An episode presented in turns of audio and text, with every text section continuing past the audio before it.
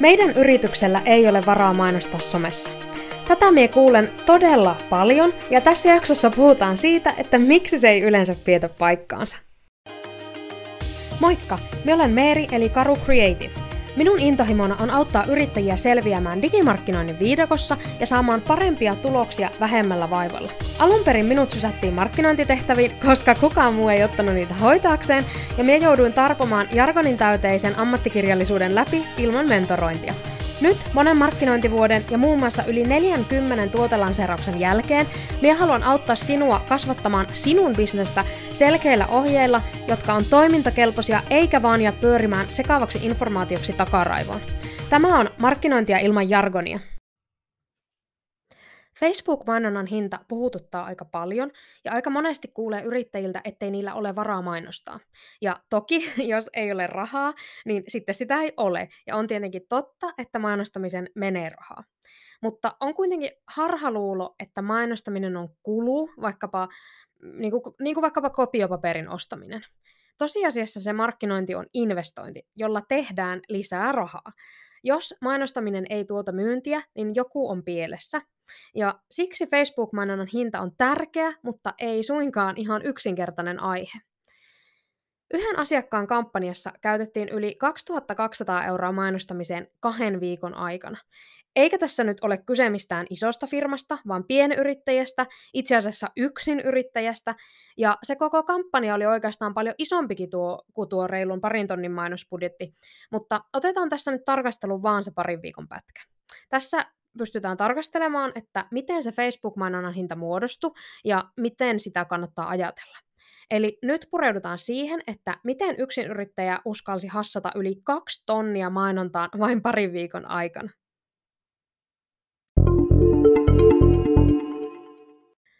Yli tuhannen euron viikkobudjetti voi tietenkin kuulostaa hurjalta, mutta mennäänpä vähän syvemmälle. Mainontaan tosiaan käytettiin kahden viikon aikana tarkalleen 2252 euroa ja 8 senttiä. Tuloksia tuli 44 kappaletta. No mitä nämä tulokset tarkoittaa? Ne tarkoittaa sitä, että Facebookin mainosten hallinnasta me voidaan nähdä, että sillä aikavälillä ne mainokset on tuoneet 44 konversiota. Ja konversio tarkoittaa, että asiakas on tehnyt sen toimenpiteen, mitä me yrityksenä haluttiin sen tekevän. Eli se mainos johtaa toimenpiteeseen, eli konversioon. Tässä tapauksessa konversio oli verkkokurssin ostaminen. Eli ylipäätään siis ostaminen on y- yksi niin kuin yleisimmistä konversioista. Eli asiakas konvertoituu ää, asiakkaaksi, muuttuu asiakkaaksi. Ja nämä 44 ostavaa asiakasta, jotka tuli siis suoraan niiden mainosten kautta, toi yhteensä alvitonta myyntiä noin 5290 euroa. Eli voittoa tuli melkein 3040 euroa tämän kahden viikon aikana. Nyt voidaan tehdä vähän jakolaskuja ja saada selville, että nämä Facebook-mainokset makso keskimäärin 51,18 euroa per ostava asiakas. Se on melko korkea hinta ja sitä kyllä sitten loppukampanjan kampanjan aikana saatiin laskettua, mutta koska tämän tuotteen hinta oli alvittomana 120 euroa, niin voitolle jäätiin kyllä aivan mukavasti. Etenkin kun kyseessä oli verkkokurssi, jossa kulut on tosi pienet. Mainonnassa ei siis ole kyse siitä, että se Facebook-mainonta olisi sulle liian kallista tai sulla ei olisi varaa maksaa siitä. On kyse siitä, mitä sinä saat vastineeksi niille sinun mainoseuroille. Pahimmillaan aloittavat markkinoijat ei tiedä ollenkaan, millaisia tuloksia se mainonta tuo, ja silloin ymmärrän tosi hyvin sen nihkeän asenteen sitä maksullista mainontaa kohtaan. Toiset seuraa vääriä asioita, yleensä klikkejä tai tykkäyksiä, koska yksikään klikkaus tai tykkäys ei tuo sulle rahaa viivan alle. Ne on vähän sellaisia turhuusmittareita, eli niiden seuraaminen ei juuri kerro mitään siitä, onko tässä nyt onnistuttu vai ei. Kaikessa digimarkkinoissa on todella tärkeää pystyä seuraamaan sitä, millaisia tuloksia sie saat. Facebook-mainonnassa tämä on onneksi tehty melko helpoksi, Facebook-mainostilillä nimittäin pystyt suoraan seurata, paljonko mistäkin kohderyhmästä tai mainoksesta on tullut tuloksia, eli niitä ostajia. Sen lisäksi siellä on oma tuloskohtainen hinta-sarake, josta näet paljonko yksi ostaja on sulle maksanut. Silloin näet tosi selkeästi, että mitkä kohderyhmät toimii ja mitkä ei. Voit myös testailla erilaisia mainoksia, mainoksia, tekstejä, videoita, kuvia ja katsoa, että mitkä mainoksen sisällöt tuo parhaiten tuloksia. Tässä esimerkkikampanjassakin, mistä aiemmin puhuttiin, oli kohderyhmiä, joille se mainostaminen oli liian kallista, eli se yksittäisen oston hinta, eli konversiohinta, oli liian kallis. Nämä mainosryhmät laitettiin sitten pois päältä, jotta saatiin investoitua isompaa budjettia niihin voitollisiin kohderyhmiin. Silloin kun osaat sen mainonnan tekniikan ja tulosten seuraamisen, niin maksullisesta mainonnasta tulee investointi eikä kulu.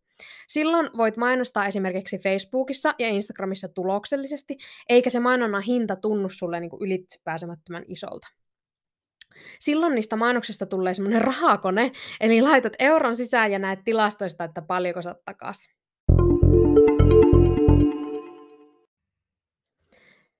Yksi tärkeä asia mainonnan hinnasta. Jotta se voit mainostaa kannattavasti, niin sinun tulee tietää, että paljonko se mainonta voi maksaa sulle per ostava asiakas. Eli paljonko se konversiohinta voi olla. Tämä on erityisen tärkeää, jos myyt fyysisiä tuotteita, joilla on sisäänostohinta, varastointikuluja, rahtikuluja sekä sisäänostettaista asiakkaalle lähetettäessä.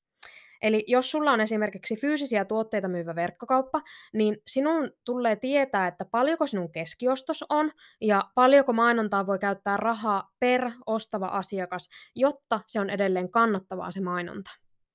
Silloin sinä pääset oikeasti hyviin tuloksiin ja voit säätää sitä mainontaa sen mukaan, että mikä sulle tuo hyviä tuloksia.